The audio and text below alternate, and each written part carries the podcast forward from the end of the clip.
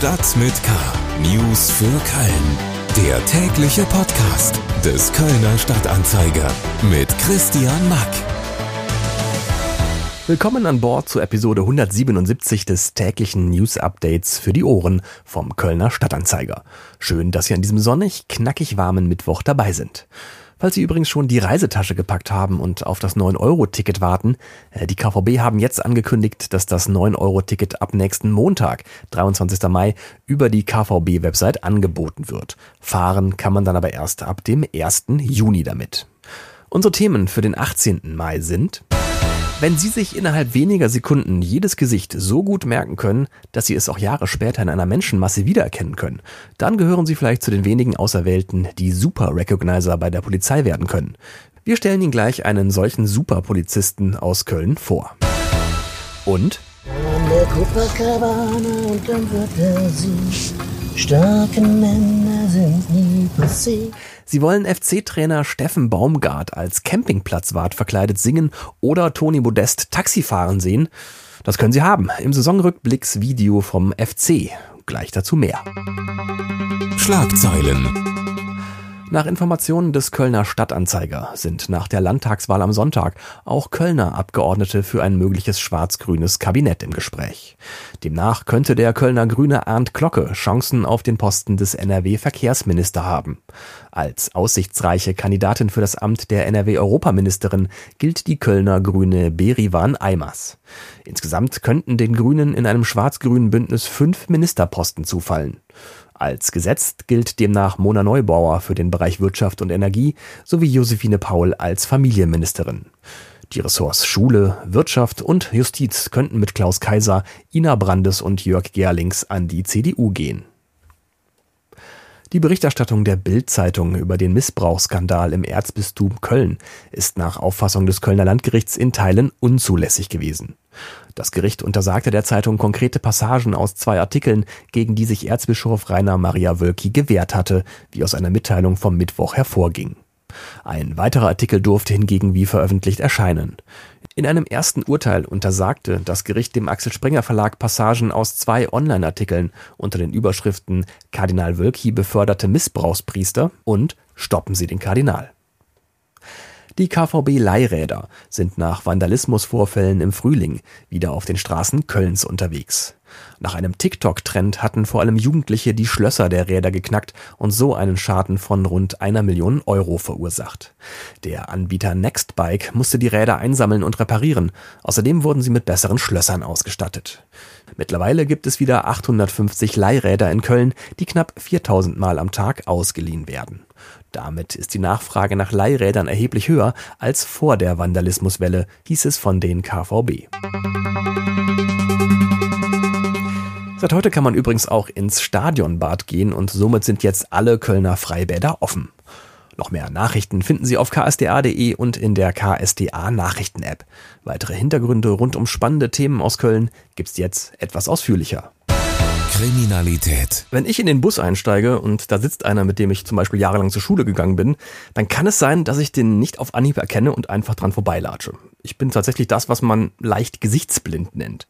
Es gibt aber auch Menschen, die können sich wahnsinnig gut Gesichter merken und haben fast schon ein fotografisches Gedächtnis. Unser Polizeireporter Tim Stienauer hat sich mit einem Kölner Polizisten unterhalten, der so jemand mit einem fotografischen Gedächtnis ist. Man nennt solche Ermittler Super Recognizer und sie können über 80 Prozent aller Gesichter, die sie je gesehen haben, zuverlässig auch nach Jahren noch wiedererkennen.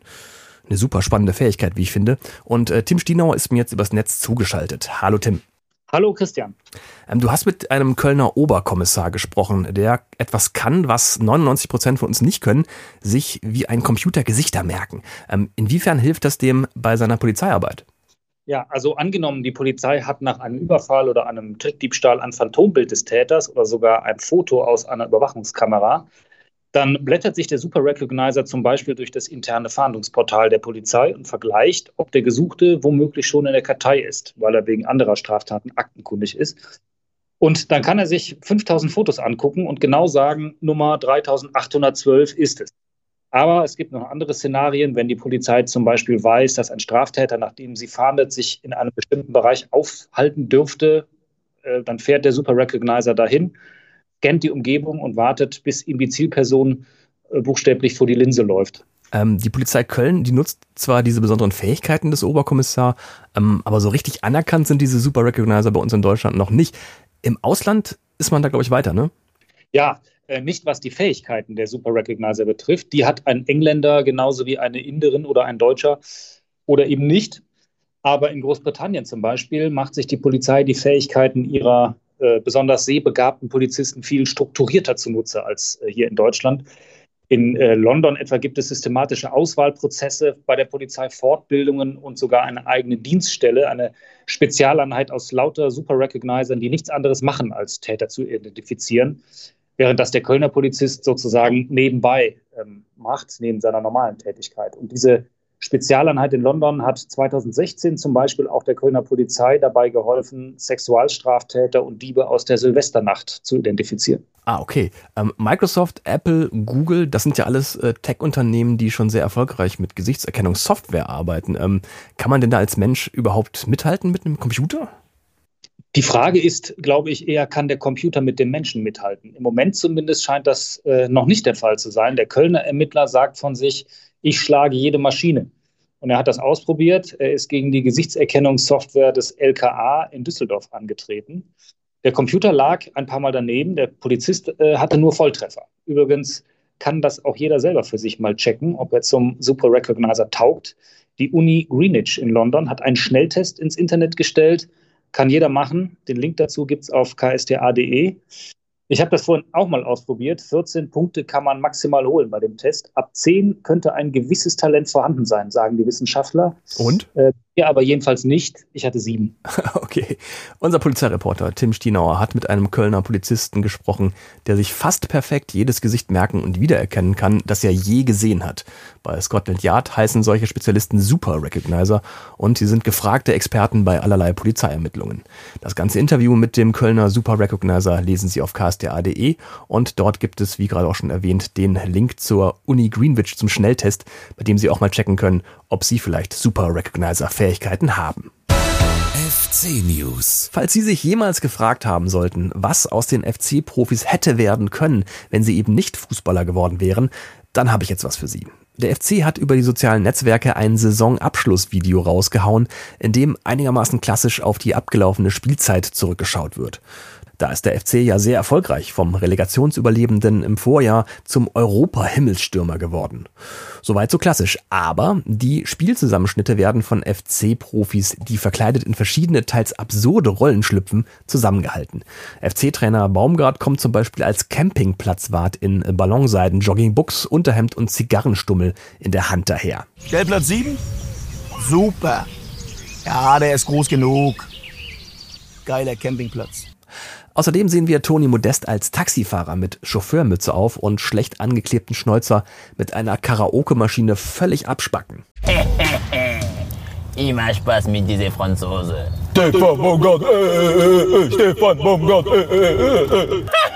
Party, Party, Party! Ja, und in weiteren Rollen sehen wir zum Beispiel Florian Kainz als Bütchenbesitzer mit Mini-Pli und roter Latzhose irgendwas unverständlich Österreichisches daherbrabbeln. Außerdem nimmt der ausrangierte Keeper Timo Horn am Geisbockheim-Empfang jetzt Telefonate entgegen und wir sehen Marc Uth als Marathonläufer, Jonas Hector als Bierkapitän und Luca Kilian als Holzschuhputzer. Ja, ganz großes Kino vom FC und äh, übrigens auch toll, dass die Mannschaft den Quatsch da mitgemacht hat. Gucken Sie sich das Filmchen gerne mal an. Den Link dahin habe ich Ihnen in die Shownotes dieser Podcast-Episode gepackt. Mann, Mann, Mann, doch. Immer das Gleiche. Mit der Amateure. Damit sind wir auch schon wieder am Ende dieser Episode Stadt mit K. Schön, dass Sie dabei waren. Hören Sie doch gerne auch morgen wieder rein, wenn mein Kollege Helmut Frangenberg übernimmt. Alle Themen dieser Sendung gibt es auch nochmal als anklickbare Links in den Shownotes zum Nachlesen. Mein Name ist Christian Mack. Machen Sie es gut und bis zum nächsten Mal. Stadt mit K. News für Köln. Der tägliche Podcast.